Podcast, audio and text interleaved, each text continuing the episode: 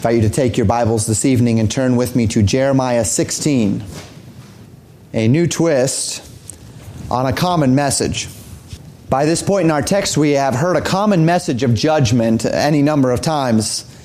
This is not exactly going to let up as we continue through the book. In fact, it's the theme of Jeremiah in many uh, ways, and yet what we have seen throughout the book is that the message is by no means just redundant, either in that day or in our day today. In that day, most certainly the message was not redundant because it spanned nearly 50 years of ministry, right? We've said many a time that the elements of the message as we read them today, um, w- though they seem semi repetitive, would certainly not have been repetitive in that day, as Jeremiah is preaching what we have broken into 52 chapters over effectively 50 years of ministry. And to that end, um, you know, one chapter a year. If I preached one chapter of Jeremiah a year, it wouldn't get old uh, because we would be only getting through one chapter of Jeremiah a year, right? That's not, not too bad. Hardly an overbearing message by any stretch of the imagination. Uh, we also regard that the message was given to different portions of the nation at different times and in different contexts and such. So, certainly in Jeremiah's day, this message would not have by any means uh, been overbearing or redundant. Now, we don't have such time, right? We, we're getting the message week after week. We're not doing one message in Jeremiah a year. Uh, and we're getting this in a little bit more of kind of the fire hose, floodgate opening type fashion. And on the surface, this might cause us to feel as though this message is getting redundant. Uh, our eyes begin to glaze over. We start skimming rather than reading, right? Because it's the same thing over and over. It's judgment, judgment, judgment. It's doom, doom, doom, destruction, destruction, destruction. But this would be a mistake for several reasons. First, in the Bible, as with anything in life, repetition implies importance, right? When something is repeated, it's repeated because it is important. The more a message repeats in Scripture, the more we should perk our ears and focus our thoughts. Second, revelation is progressive. We have talked about this in several different contexts. The idea uh, of progressive revelation, meaning that as we read from week to week, from judgment to judgment, the repetition of concepts causes our mind to notice very distinctly when something is, in fact, different, right? When something changes. Perhaps you have noticed this before. This is one of those wonderful things about human nature that if you do something enough times, or if you've seen something enough times, then even if you're not actually engaging your mind, you see when something is off. I don't know, maybe you've seen this in your car before. Uh, where I don't know if this works for everyone. It doesn't seem to work with my wife, but where you know you're driving and all of a sudden one of the gauges is off, and you never really look at the gauges actively. But when you see one of the gauges isn't where it normally is, it's like your mind keys in on that, there's something different here, and you just notice it. You just notice it. Or there's a new sound, right? And you're just driving, and all of a sudden there's a new sound, and you don't normally listen for sounds, and yet you hear the new sound because it's just different. There's something different going on. And we notice differences. You're walking into the house and something has been moved from a shelf and you weren't looking at the shelf, nor do you normally look at the shelf, but you can you immediately see there's something different about that shelf. You may not even know what's different just yet about the shelf, and you have to stare at it for a moment before you say, Oh, I know what's different about that shelf. That thing is there, or that thing isn't there, that is normally there. We have this wonderful capacity that God has given to us as humans to recognize patterns, to understand repetition, and then when when something changes, we can identify or that change kind of bubbles up to the top. The human mind is so very good at this, about seeing patterns and then recognizing, even if just subconsciously, when something isn't quite right, when something doesn't fit the pattern.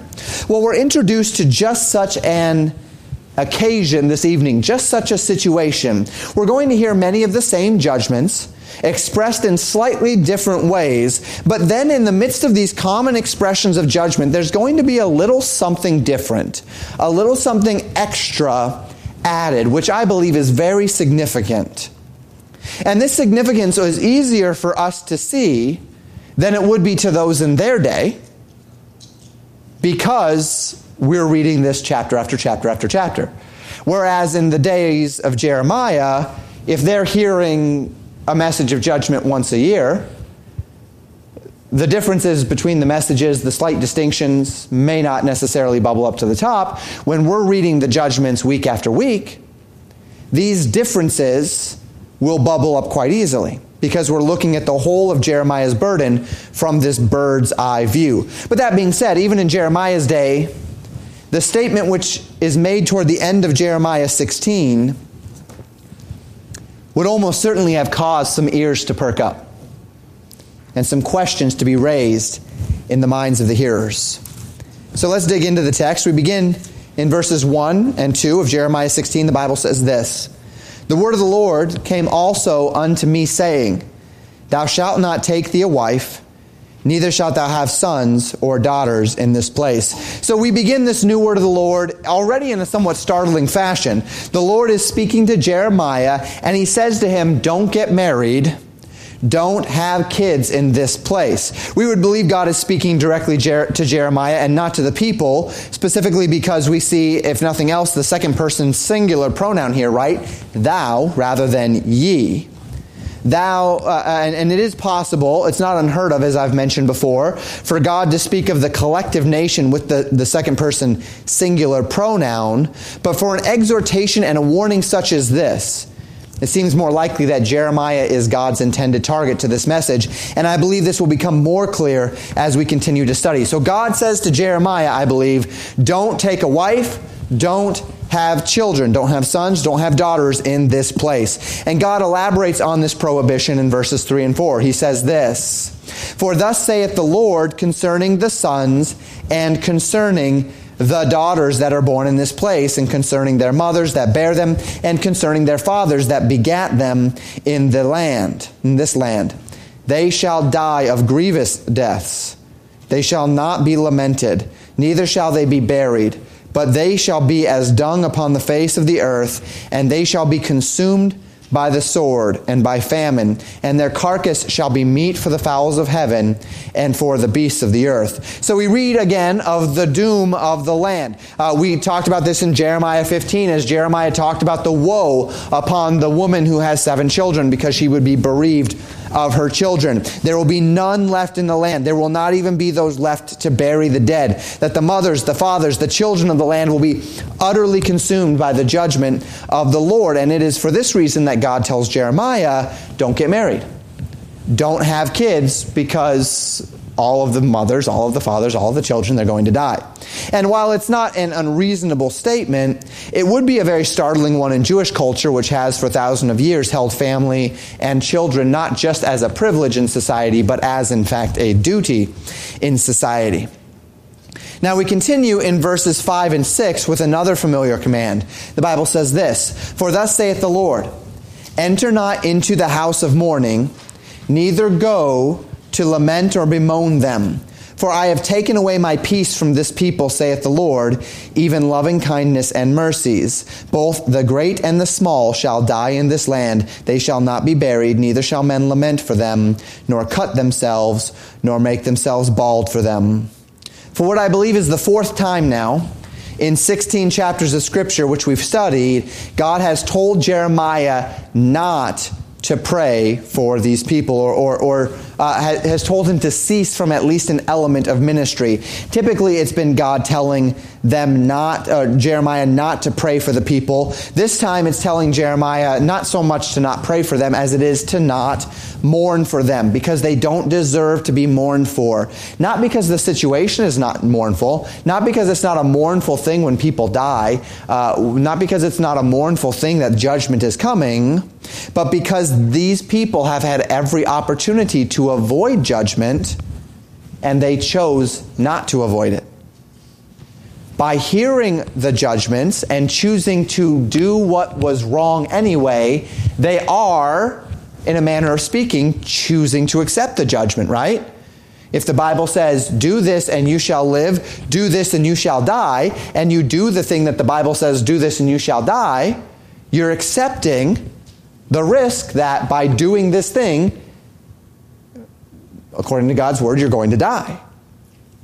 And it is for this reason that the Lord has taken away his mercy, he says. And the people are without excuse.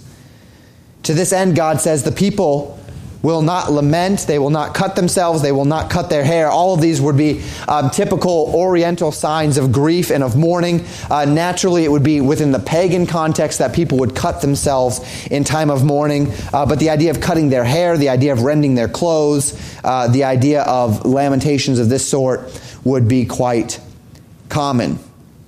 And let me just note that the idea of self mutilation, of cutting yourself in grief or mourning, was a pagan practice that was outlawed, in fact, by the Lord. In Leviticus chapter 19, verse 28, God said this You shall not make any cuttings in your flesh for the dead, nor print any marks upon you. I am the Lord. So God specifically said, For the dead, do not mark your bodies, right? For the dead, don't do this. Um, that was something that, that God would not have wanted, but as it relates to the people, God says that none of the people in the land will be mourning, will be bald, will be cutting themselves. And the context continues in verse 7 Neither shall men tear themselves for them in mourning to comfort them for the dead, neither shall men give them the cup of consolation to drink for their father or their mother. So the idea of tearing themselves here is likely rending their garments. Notice that men and themselves here are in italics. In our King James translation, when you see words in italics, that means that those words are words that the translators supplied. They are not words that are found in the original text in the original languages. In this case, the original language being Hebrew, in Jeremiah, in the New Testament, the original language being Greek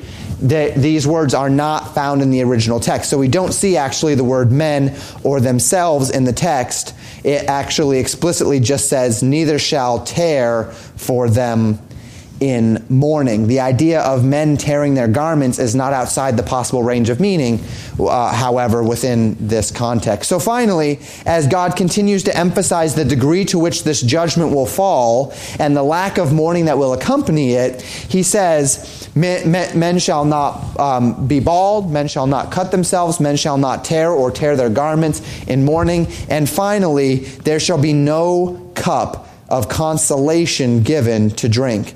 This again was an Oriental custom, whereby friends would give a cup to the grieving ones as a way of communing with them, as a way of mourning with them, as a way of connecting with them, as a, as a, a method of mourning. And God says none of this is going to happen. Verses 8 and 9. Thou shalt not also go into the house of feasting to sit with them to eat and to drink. For thus saith the Lord of hosts, the God of Israel, Behold, I will cause to cease out of this place in your eyes and in your days the voice of mirth and the voice of gladness and the voice of the bridegroom and the voice of the bride. So on verse 8, we go to the other end of the spectrum. Just as God tells Jeremiah, don't mourn for these people. Don't shave your head for these people. Don't rend your clothes for these people. Don't share the cup for these people. These people will not experience it. They will not experience mourning. So too, God says, just as strongly, God says, don't go into the house of feasting with these people. Don't mourn for them, but don't enter into the house to feast or to be merry with them either. Because God says, in your days, that is the days of that generation, the voice of joy and of celebration would completely cease from the land. So God says there's no, no cause to celebrate, but there's also no, you, you have no, no need to mourn for them because they, they're going to get what's, what, what's coming, what's, what's been asked by them in a manner of speaking. And yet that doesn't mean you can feast with them because you still know what's going to come. So God says in verse 10, And it shall come to pass when thou shalt show this people all these words, and they shall say unto thee, Wherefore hath the Lord pronounced all this great evil against us? Or what is our iniquity? Or what is our sin that we have committed against the Lord our God? So God gives this message to Jeremiah don't mourn for them, don't feast with them, remind them that judgment is coming. And then God warns Jeremiah about how the people are going to react to this message. 16 chapters, and however many years that Jeremiah has been ministering, and when Jeremiah says this message, that gives this message that they are going to be judged, their response is, Why? Why is God so angry with us? What have we done? As a parent, I've experienced this before. I've told my child on any number of occasions, don't do that, don't do that, don't do that. And then when they get the consequence for doing it, they say, What have I done? I don't remember you saying that. This is a testimony of the tremendous density of their moral conscience, the moral conscience of the land. And that's the idea. I'd like to think that God is warning Jeremiah of this not so much for his information, but rather for his emotional preparation. So that he didn't die of ironic despair at the thought that this many years into his ministry, the people don't even seem to understand that the Lord is displeased with them. But that's what God says is going to happen here. God says, You're going to give this message. You're going to not mourn for the people, nor are you going to feast with the people. You're going to declare your, their judgment again. And they're going to say, Why? What have we done? And I think God is just trying to prepare Jeremiah to not fall down when he hears them say, What have we done? Right? And to this question, what have we done? What is our iniquity? What is our sin that we've committed against the Lord our God? God tells Jeremiah how to respond to them beginning in verse 11. Verses 11 and 12, the Bible says this Then shalt thou say, unto them, Because your fathers have forsaken me, saith the Lord, and have walked after other gods, and have served them, and have worshipped them, and have forsaken me, and have not kept my law. And ye have done worse than your fathers. For behold, ye walk every one after the imagination of his evil heart, that they may not hearken unto me. So Jeremiah's response to their surprise at this message of judgment will be thus. You're going to be judged because your fathers forsook the right way long ago. And we've talked about the sin of Manasseh and, and the course that people have been put on even well before that. And he says, But not only that, but you, see, they worshiped other gods. They did not keep my law, but you, you've done worse than them. You've walked in every imagination, that word uh, meaning rebellion, that word meaning stubbornness, every imagination of your own heart. If your heart wants to do it, you've followed your heart. You've done it your way. You've been stubborn. You've been obstinate. You've been rebellious. You have not listened. In fact, the very fact that they're wondering why God would judge them, these, this many years into Jeremiah's ministry, is a pretty good sign that they aren't doing a good job of caring what God's word has to say, right? Verse 13 God says, Therefore will I cast you out of this land into a land that ye know not, neither ye nor your fathers, and there ye shall serve other gods day and night, where I will not show you favor. Therefore, God says you're going to be taken out of the land and you're going to be put into a land of strangers. Now, we've heard the statement of judgment so many times, but let me re emphasize to you just how important the land is to Israel. This land that they are in, this is the land of promise, right? The land of Israel that they were in at that time, that, that, that they're back into today, that is their land, the land that God had promised, the, the physical representation of God's presence with them. When the nation of Israel is in their land, they are in the place of God's promises. When they are out of their land, they are not in the place of God's promises. The heart of God's uh, nation is drawn to the land because the land land is the seat of God's promises to them. It was the land of Abraham and of Isaac and of Jacob. It was the land that God brought them out of Egypt to give them. It was the land that, that God gave to them. It was the land in which they lived and which God protected. To be taken out of the land is effectively to be taken out of the fountain, fountain of blessing. Let us never overlook the importance of that land to Israel. And, and I say that not just about then, but about now. When you see Israelites streaming back into the land, there's a reason why. Because they connect the land of Israel itself so strongly and deeply to the promises that God has given to them in the Old Testament, in the Torah. God gave them that land. God attached his divine blessing to the nation, for the nation to that land.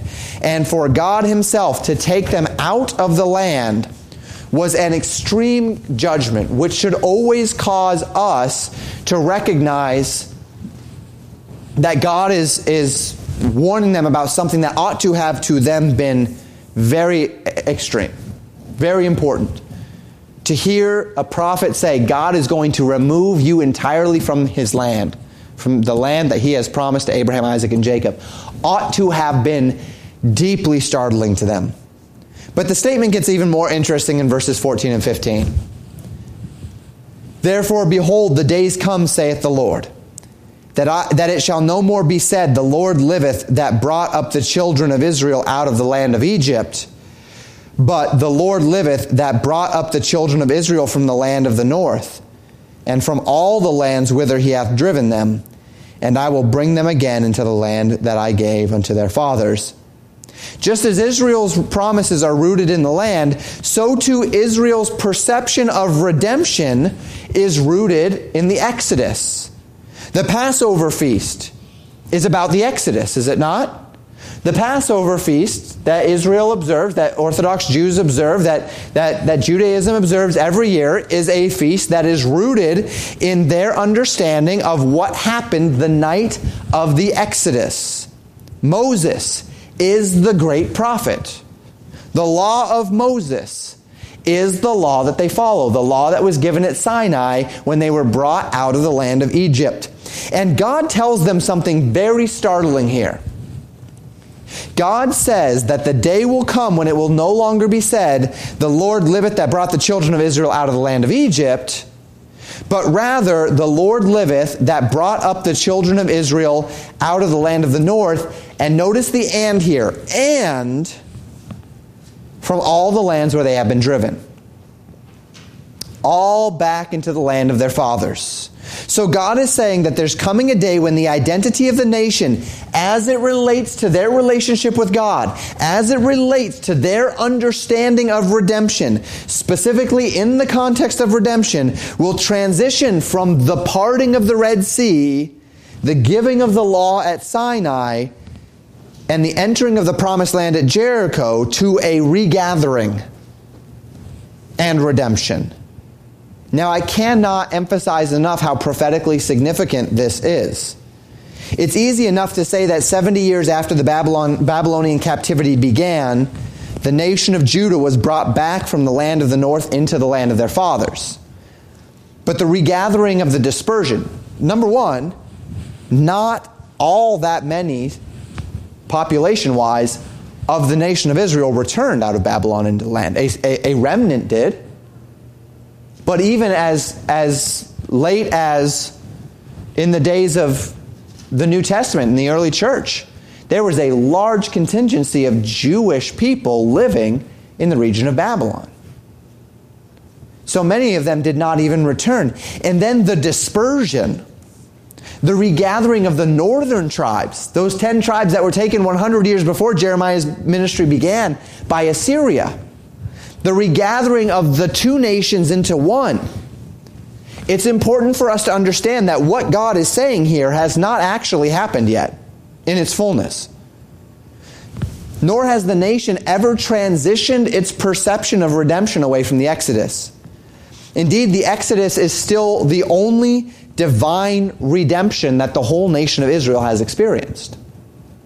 And the only divine record that we have of a second divine redemption that the entirety of the nation will experience is at the end of this age.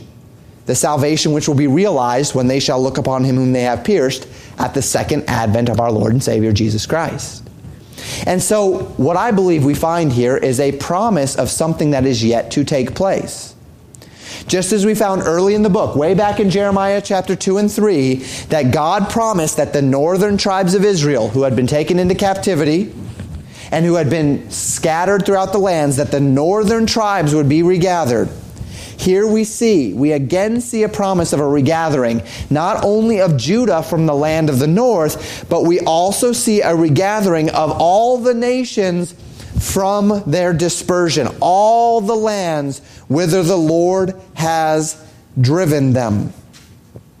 And with that, we see another redemption and not just a second redemption, but a redemption which will be so significant that it will overshadow the redemption of Egypt and cause the nation of Israel to stop associating themselves as a redeemed people because of what happened in the Exodus and begin associating themselves as a redeemed people because of what happens when God regathers them from the nations.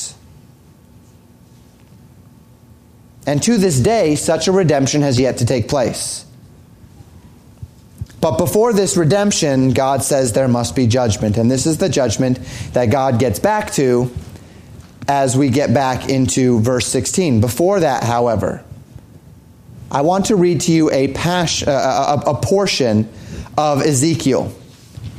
In Ezekiel uh, chapter 20, beginning in verse 33, the Bible says this, and we'll read through verse 44. So it's a, a bit of a chunk here. The Bible says, As I live, saith the Lord God, Surely with a mighty hand and with a stretched out arm and with fury poured out will I rule over you. And I will bring you out from the people, and I will gather you out of the countries wherein ye are scattered with a mighty hand and with a stretched out arm and with fury poured out. And I will bring you into the wilderness of the people, and there will I plead with you face to face, like as I pleaded with your fathers in the wilderness of the land of Egypt. So will I plead with you, saith the Lord God. You see here in Ezekiel chapter 20 the promise of a time that is related to the time of, uh, of the Exodus. That just as there was a time in the Exodus when God would take his people out of the land and he would plead with them, he says, There's coming another time where I will gather you from all the countries wherein you're scattered, and I will bring you together, and I will plead with you face to face. Verse 37 And I will cause cause you to pass under the rod, and I will bring you into the bond of the covenant. And I will purge out from among you the rebels and them that transgress against me. And I will bring them forth out of the country where, where they sojourn, and they shall not enter into the land of Israel. And ye shall know that I am the Lord. As for you, O house of Israel, thus saith the Lord God Go ye, serve ye every one his idols, and hereafter also, if ye will not hearken unto me, but pollute ye my holy name no more with your gifts and with your idols. For in mine holy mountain, in the mountain of the height of Israel, saith the Lord God, there shall all the house of Israel, all of them, in the land serve me. There will I accept them. There will I require your offerings and the first fruit of your oblations with all your holy things. I will accept you with your sweet savor, which I bring, uh, excuse me, when I bring you out from the people and gather you out of the countries wherein ye have been scattered. And I will be sanctified in you before the heathen. And ye shall know that I am the Lord when I shall bring you into the land of Israel and into the country for which I lifted up mine hand to give it to your fathers. And there shall ye remember your ways and all your doings wherein ye have been defiled, and ye shall loathe yourselves in your own sight for all your evils that ye have committed. And ye shall know that I am the Lord when I have wrought with you for my name's sake, not according to your wicked ways, nor according to your corrupt doings O ye house of Israel, saith the Lord God. There's a promise of judgment here. And in Ezekiel 20, it's a judgment by the rod, right? God says that he would regather them into the land and that he would judge them in his fury, that he would judge them by the rod, and that through this judgment they would know that he is the Lord and they would commit themselves to him. Redemption is coming, and it's a redemption that overshadows the redemption of Egypt, a redemption that will redefine the very concept of what redemption means in the nation of Israel. But before this redemption, Ezekiel 20 says, there must be great judgment. And this is the judgment, as I mentioned, that God gets back to in verse 16. It's also a judgment that corresponds very closely to the manner in which we interpret the revelation of Jesus Christ that as we have looked prophetically, we look forward to a day when there is a regathering of Israel to its land, and then that regathering uh, uh, brings about a circumstance whereby the nation is, is greatly tormented, is greatly persecuted. And it is in that persecution, it is in that sorrow that they turn to the redemption of their Messiah when Jesus Christ returns. So we read in verses 16 and 17. Behold, I will send for many fishers, saith the Lord, and they shall fish them. And after I will send for many hunters, and they shall hunt them from every mountain, and from every hill, and out of the holes of the rocks. For mine eyes are upon all their ways, they are not hid from my face. neither is their iniquity hid from mine eyes. So God says that He would send fishers to fish the nation and hunters to hunt the nation from every mountain, hill, and hole in the rock. And initially, my thought in interpreting this would be to connect it to what was just said about God regathering the nation, right? Rather, uh, uh, that. Um, that it's about God sending those to regather the nation rather than about what God is about to say about the judgment upon the nation. But I think this verse does speak of judgment, not regathering. And that for several reasons. First, when, when the Bible talks about Israel's regathering, God never connects their regathering with others, that He would send others to gather the people, that someone's going to find them and bring them back to the land, but rather, God has always said that He Himself would regather them. Second, we see a stronger linguistic link between verses 16 and 17 than we do between verses 15 and 16. Between verses 15 and 16, we have this idea where, where um, God speaks and he says in verse 15, I will bring them again into their land that I gave unto their fathers. And then he says, Behold, I will send for many fishers. But between verses 16 and 17, we, we have a for, right? We have a coordinating conjunction, creating a strong link between them, which I believe links God's promise that He would send fishers, that He would send hunters with His promise of judgment in verse 17. For mine eyes are upon all their ways, they are not hid from my face, neither is their iniquity hid from mine eyes. To this end, uh, what I interpret this to mean is that before God can regather, He must first root out he must first find every last child of Israel and pull them away from the land. That any of the nation of Israel that in the days of Jeremiah might be hiding in the rocks, might be hiding in the hills, that God is going to send the fishers and the hunters and he's going to hunt them and he's going to find them and he's going to catch them and he's going to pull them out of the land and that this land will become completely uninhabited before he begins his regathering. Feel free, of course, to disagree with me.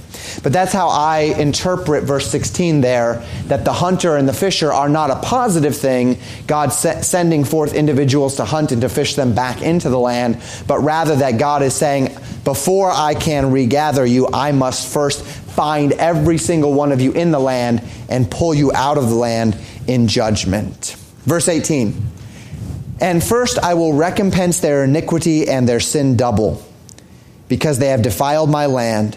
They have filled mine inheritance with the carcasses of their detestable and abominable things. So God gives this glimmer of hope and redemption, just like God always does, right? But first, God says, First, I must recompense you. I must recompense your iniquity and your sin double. You've not only defiled yourself, but you've defiled my land. The land is filled with abominations, and God must not only cleanse them, but he must cleanse the land of the abominations. His land, the land that he gave them, the land within which they were, the land that he entrusted to them had been defiled by them, and God says, I must cleanse that. Now, we're three verses out from the end of the chapter, and we're about to read something which, again, should perk our ears, found in Jeremiah's praise unto the Lord. So we read this in verse 19 O Lord, my strength and my fortress, and my refuge in the day of affliction.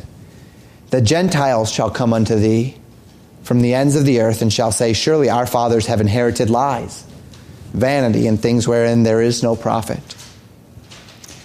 So Jeremiah prays. And in this prayer, he calls the Lord my strength, my fortress, my refuge in the day of affliction. Tremendous, uh, tremendous uh, description of our Lord. And then he extols God's faithfulness, and he says this The Gentiles shall come unto thee from the ends of the earth. And these Gentiles will acknowledge that their trust, their thinking, their traditions, rooted in paganism have all been lies. They have been emptiness. Because God's faithfulness to Israel, both in judgment and in redemption, proves that He is the God of gods. And this is somewhat startling, is it not? Now, this is not the first time in prophecy by any means that God has promised that the Gentiles would come to Him. But for most of Israel's history, it has been interpreted among the nation of Israel that it would be their righteousness that would cause the Gentiles to come unto the Lord. But here Jeremiah is telling the nation that it will be their failure and God's righteousness and mercy on behalf of Israel. God's actions toward Israel within the context of their failure. That will be the primary factor in the repentance of the Gentile nations. And once again, if you're not seeing a prophetic link here to Jesus Christ, you're missing it. Because what does Paul say in Romans? Romans chapter 9, 10, and 11. That it is in part, that blindness of Israel has happened in part that the fullness of the Gentiles might come in. And so once again, we're seeing another link in the prophetic chain that tells us that what God is promising here ought to still rest, not just in the forthcoming judgment of Babylon, but in the, the promises of, of the first and the second advent of Jesus Christ here. We then turn back to Jeremiah's song of praise to the word of the Lord in verses 20 and 21. Jeremiah says, Shall a man make gods unto himself, and they are no gods? Therefore, behold, I will this once cause them to know. I will cause them to know mine hand and my might, and they shall know that my name is the Lord. God asks what we might call a ridiculous question Should a man make a God for himself which is no God? Well, what good is it for a man to make a God for himself that is no God? What good is that to him? Therefore, God says, I'll know them to, I'll cause them to know that there's a difference. My hand, my might. I will cause them to understand that you can't just make a God. You can't just pull a God out of thin air, create him for yourself, call him a God, and in doing so eliminate all accountability to the true and living God and then say, we're okay here. This is, this is good. And so God says, All the nations will know in this judgment and in this redemption, in the judgment of Israel and in their eventual redemption, that I am the Lord. This will cause the Gentiles to come to me, and this will cause Israel to come to me when they see these things happen. That's our exposition this evening. Many points of application. I want to give you five points this evening. Point number one about the house of mourning and the house of mirth. Jeremiah is told both to avoid the house of mourning and the house of mirth in this chapter. Jeremiah is told not to feel compelled to mourn deeply for those who knew the truth but rejected it, while simultaneously not joining the people in their delusion that they would not be judged through the house of mirth. Have no more to do either in mourning or in feasting with these people. That's the message that the Lord gave to Jeremiah. Now, there are a couple of different ways that a person could take this point. But as I've sought to understand and apply this concept to my own heart, I, I kind of like to think of this as what, what I've termed in my own heart the sanity commandment. Jeremiah loves this nation and he loves its people. We've read that in several points of the text. Jeremiah is called to see into the near future and to observe the demise of those that he loves. He can see it, he knows it, the truth of God and God's justice, in fact, demand it. But what would happen if Jeremiah allowed this reality to dominate his emotional state? What would happen if Jeremiah truly allowed himself to feel the weight of the burden of the judgment of God upon this people? To the, that extent. well, he'd kind of go crazy, my, my thought. And on the other end, God forbid that he should callous himself to such a spiritual state that he joins with them in the mirth and revelry as if there's nothing wrong. It's the privilege of God's people to live in a middle ground, and I exhort you to that middle ground this evening. When we talk about things like we're reading in Jeremiah, even more so perhaps what we're reading about in Revelation, there's a tension, is there not, in the heart of God's people? In one sense, we see the judgment of the Lord as our vindication. That when I hear the news and I hear the evil and I see the evil, that when I have people treat me ill, yell at me, and call me all sorts of names and scorn at me, scorn me and laugh at me for my faith, there's a part of the judgment of God that says that's for them. And I will be vindicated one day. But then there's another part of us that recognizes that these same people that scorn us and that mistreat us that that same unbelief is going to see our loved ones for some of us, our neighbors for most of us, in the same sinner's hell. And for every person that you think of that has scorned and who has mocked and who, who has wronged you, where you might have a glimmer of hope in the vindication of judgment, there's any number of people to whom, when you think about judgment, it can become crippling in sorrow. And so we find this middle ground where I don't become callous to the sins of the world around me. I don't look at the sins of the world around me and simply say, eh, you know, unbelievers are going to unbelieve. And so, in doing that, lose that pang of love and of urgency to see people won to Christ. While simultaneously,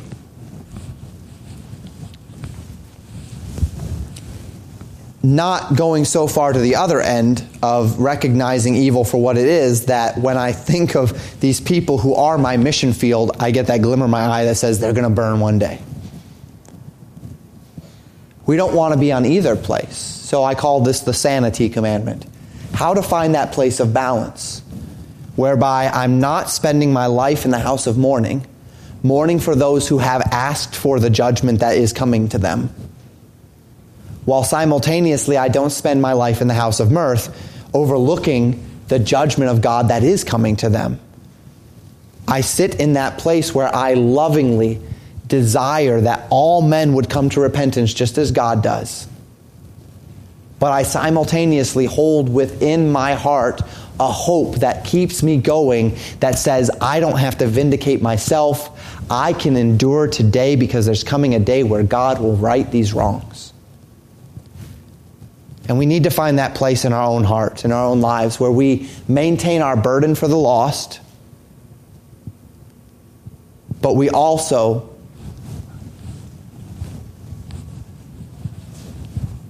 maintain that hope in God's vindication. We need them both.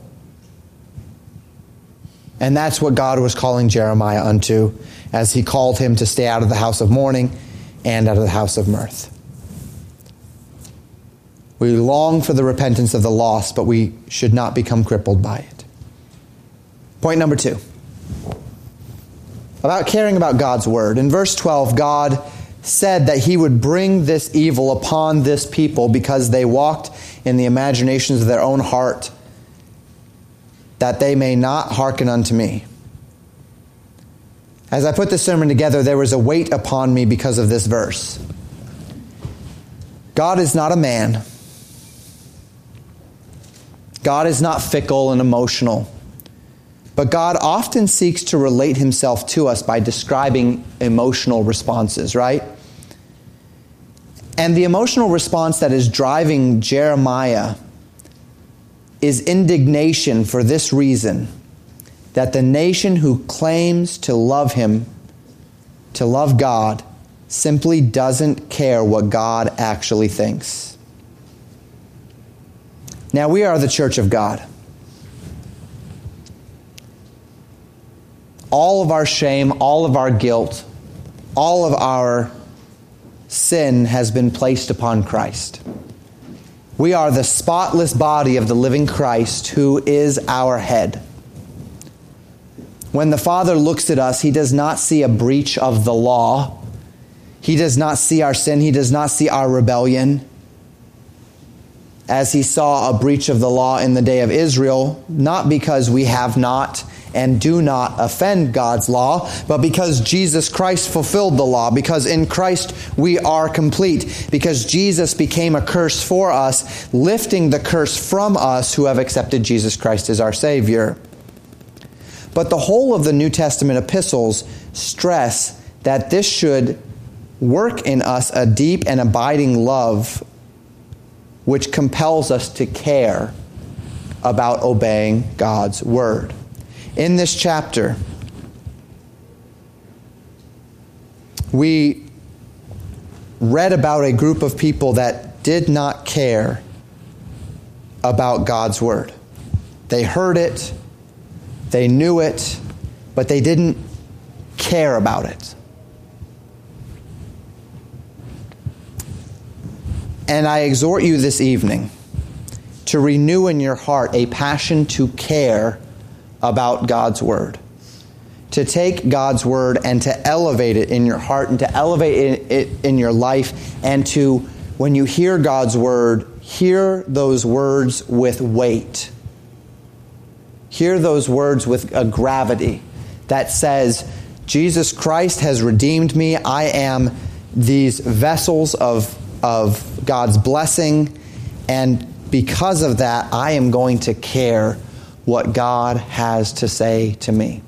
There are certain people in this world um, whose words carry more weight with me than others. People that I respect, people who have in the past uh, shown themselves to have wisdom. And so I've listened to them in the past and they've given me good advice. And so their words hold more weight with me. There are some people that come up and tell me something and um, I appreciate them telling it to me, but I'm, I, their words don't have a whole lot of weight with me because they don't have a lot of capital with me. They, I, I, don't have a lot of respect for them, or um, I don't share in their opinion, or whatever the case may be. But then there are some people where they come up to me and they tell me something, and it really matters what they say. What we have seen this evening is Jeremiah proclaiming the words of the Lord to a nation, and a nation that when the Lord speaks, it really didn't matter. They didn't really listen. Don't be like that.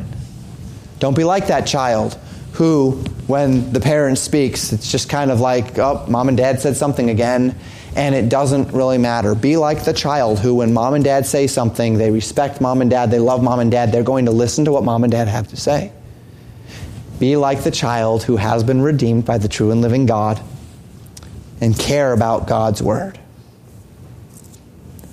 Number three, about the promise of Gentile salvation.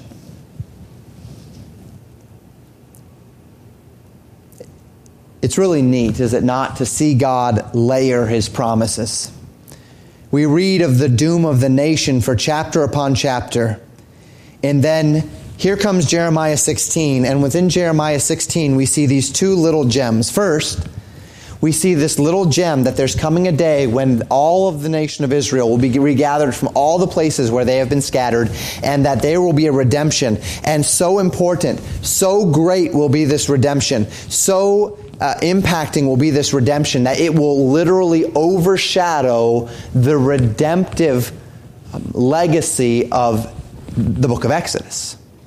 To where the nation of Israel will begin to root their identity not in the redemption of Exodus, but in the redemption of, uh, of this regathering. And of course, we read about that in the prophecies that we see fulfilled in the book of the Revelation of Jesus Christ. The second little gem that we found here, which is directly related to this regathering, to the fact that this regathering will be for them to accept their Messiah, is this little gem of Gentile salvation. That when the Gentiles see what God is doing in Israel, they will reject their false gods, they will reject their false traditions, and they will come to the light. Now, we're waiting for the day when the redemption of Israel will be fully realized. Because currently they are rejecting their Messiah, but the redemption of Israel has already been purchased, right? It was purchased by Jesus Christ on the cross, just as it was purchased for all men on the cross. And indeed, since that purchase, since the day that the purchase of the redemption of Israel was complete, the Gentiles have flocked to that mercy, have flocked to that light through the finished work of Jesus Christ. And I love this. I love how God has couched these promises in a familiar message so that as we are reading of these judgments again and again and again, all of a sudden, wait a minute, there's something different about this one. Wait a minute, this promise of regathering, wait a minute, there's a direct contrast being made here between the, the Exodus and this next redemption. What is that? And you trace all of these lines of thoughts through, and there's only one place where all of it leads, and that's to Jesus Christ on the cross. That's to the day that Jesus died and shed his blood for the, the world, and then, of course, the coming day when Israel will accept him as their Messiah. That's connected to Gentile salvation. We would expect that as we read the New Testament. And this leads us to our fourth point about man's imposed expectations upon God's divine plans. There are any number of biblical wonders. Paul calls them mysteries, which are previously unrevealed truths that are revealed in a later time and only revealed by special revelation, not simply by deduction or ob- observation. There's any number of these mysteries surrounding Gentile salvation. Paul says in 1 Timothy chapter 3 verse 16 that the mystery of godliness is great specifically in that it was preached among the Gentiles. In Colossians chapter 1 verse 27, Paul extols the glory of the mystery among the Gentiles which he says is Christ in you, our hope of glory.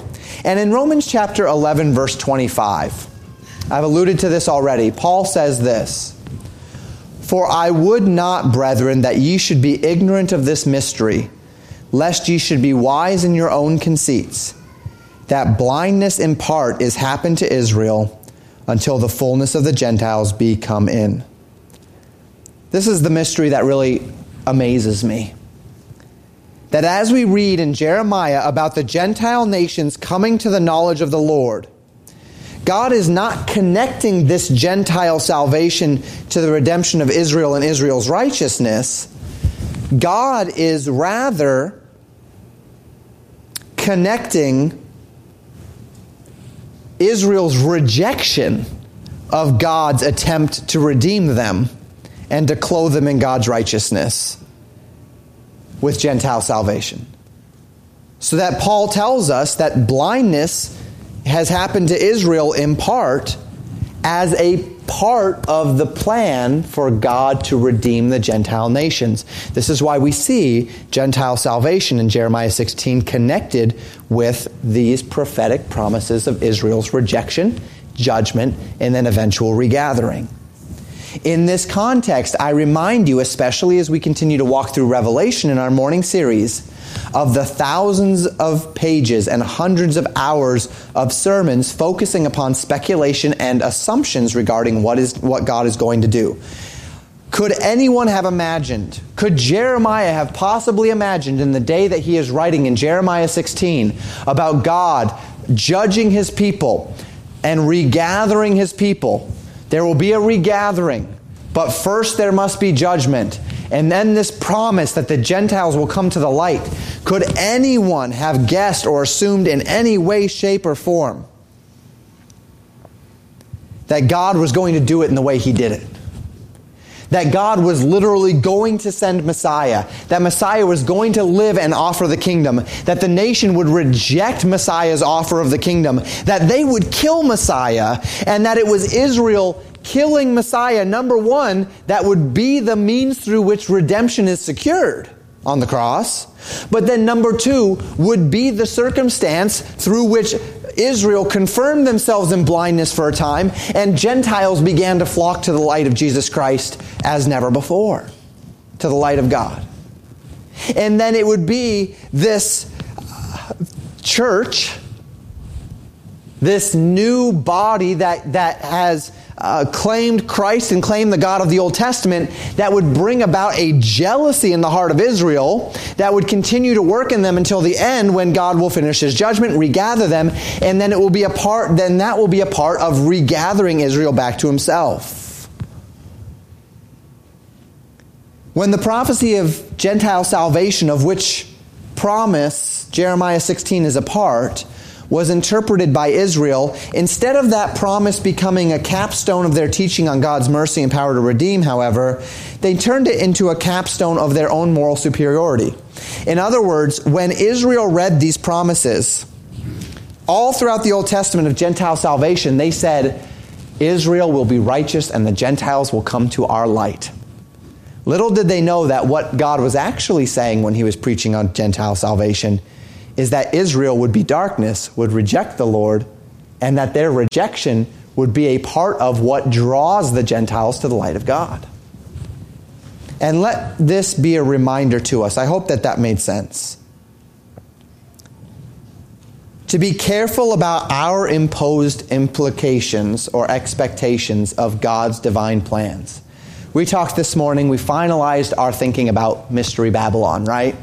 And I gave you all of that stuff about what it might be and what it may not be. If I'm wrong on all of that, that would not necessarily be surprising. Because we tend to, as humans, impose our expectations upon God's plans, don't we? We tend to do this in our daily lives as well. I oftentimes warn people one of the things that we do in our prayers is we pray a prayer that we ask for something, Lord, give me something, Lord, help me in this way, and we have in our minds the way we think God is going to bring it about.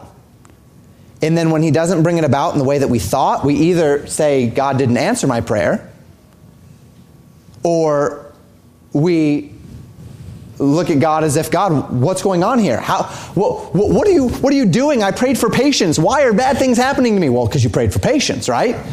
Right? That's not what I think of when I pray for patience. When I pray for patience, I think that I'm going to go to bed and I'm going to wake up in the morning a more patient person. But if God, if, if, if you pray for patience, what is God probably going to do for you? He's going to bring a lot of people into your life that require patience, right? He's going to bring a lot of circumstances into your life that require you to be a patient person. And that's going to teach you patience because that's how humans learn, right? We don't just wake up one day patient. We have to learn to be patient. We have to make the choices. We oftentimes impose our expectations upon God. We impose our expectations about how we think God's going to answer prayers. We impose expectations upon how we think uh, God ought to provide for our needs. We impose expectations upon all of the elements of the character of God. And may I just encourage you that all throughout the Old Testament we see prophecies, and as we look at how Israel read these prophecies throughout their years, what they did leading up to even Messiah was they imposed their expectations upon how they thought God was going to bring these things about. And so instead of being loyal to the God that was going to bring these things about, they were loyal to their expectations about how they thought God was going to bring these things about, and it caused them to have a stumbling block in their way because they tripped over their own expectations of what they thought God was going to do. Don't be that way. Be loyal to the God behind your prayers. Be loyal to the God behind the promises. That when you see God promising things, that when you recognize God's provision and His promises of provision, when you recognize God's faithfulness and His promise to be faithful, when you identify that God will lead, that God will provide, that God will answer your prayers, that doesn't necessarily mean that He's going to do it in the way you expect Him to. So be looking for Him. Don't be looking for what you expect of Him be looking for Him.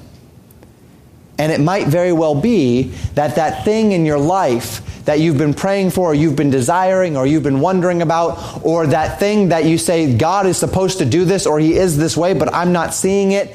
Maybe it's not because it's not there. Maybe it's just because you're looking for it in all the wrong places. Because we do this. We impose our expectations upon God's divine plans, and God's ways are not our ways, and God's thoughts are not our thoughts. Finally, this evening, about man making gods which are no gods.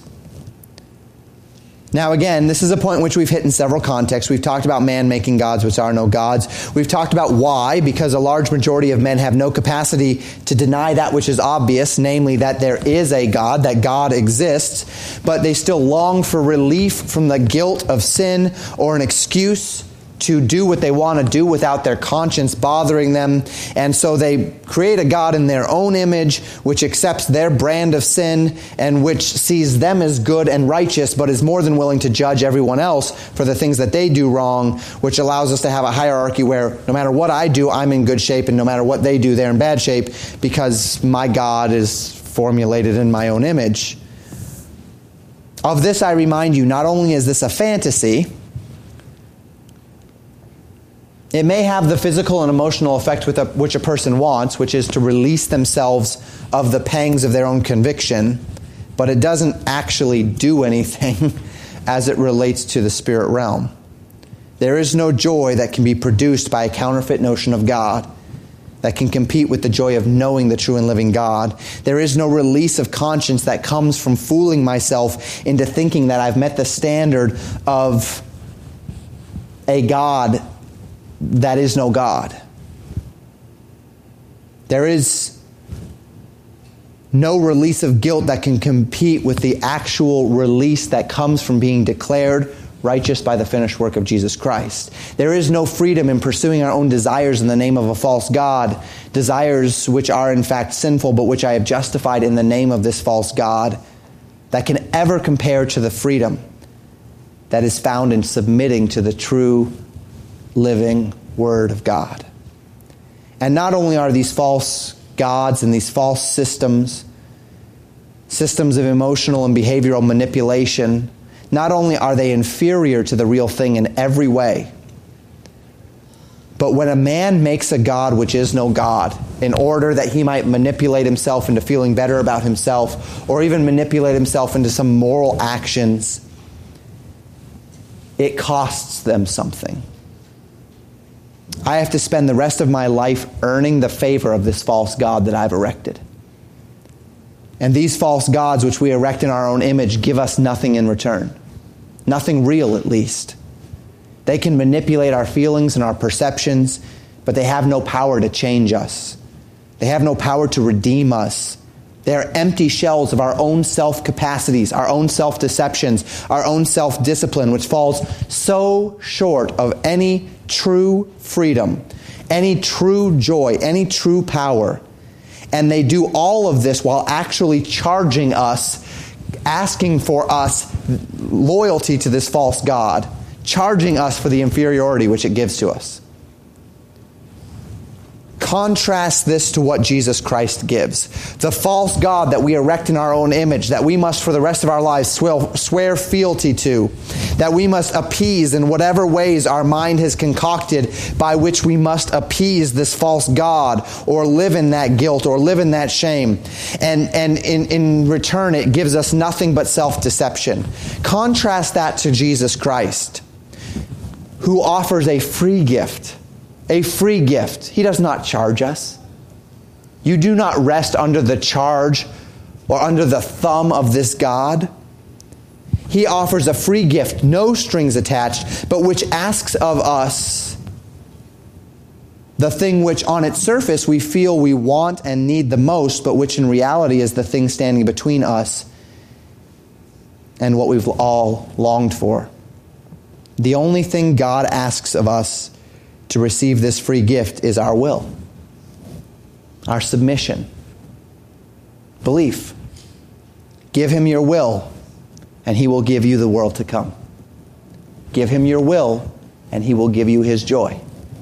Give, you, give him your will, and he will give you his peace. It's genuine, it's superior, and the only thing it costs you is your submission. So we read today a familiar passage, but it came with some new twists, a new perspective on redemption, a new perspective on the future redemption of Israel, a new perspective on Gentile salvation, and some reminders. First, about the house of mourning and the house of mirth. Can you find that middle ground? That middle ground where you love your mission field. You love the people who have rejected the Word of God. You're reaching out to them, you're telling them, but simultaneously, you're maintaining that hope and understanding that the Lord is the one who will vindicate you one day? Do you care about God's word? as Israel did not care about God's word? Are you living in a manner that reflects a care for God's word? Do you see, as we see this promise of Gentile salvation and man's imposed expectations, how God took this rebellion of Israel, their lack of caring for God's word, and used it as the catalyst for the Gentile world to come unto him? And then do you see how God is thus using the Gentile world as the catalyst to bring Israel back to him? And in doing so, as we see this today, what in your life are you living? What circumstances have played out in your life whereby you have in your mind an expectation of what God should do or how He should do it that might be false?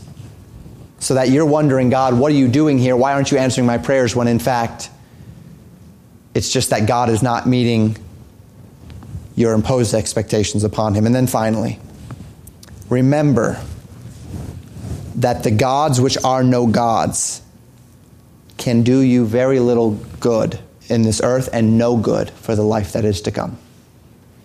And even whatever good manipulating ourselves in self deception into some sort of actions or inactions can do for us, no matter what good that might do on a temporal plane, it comes at what cost?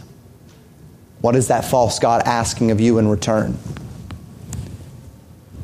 when there is a free gift, a genuine thing that Jesus Christ has offered us, if only we will submit our will.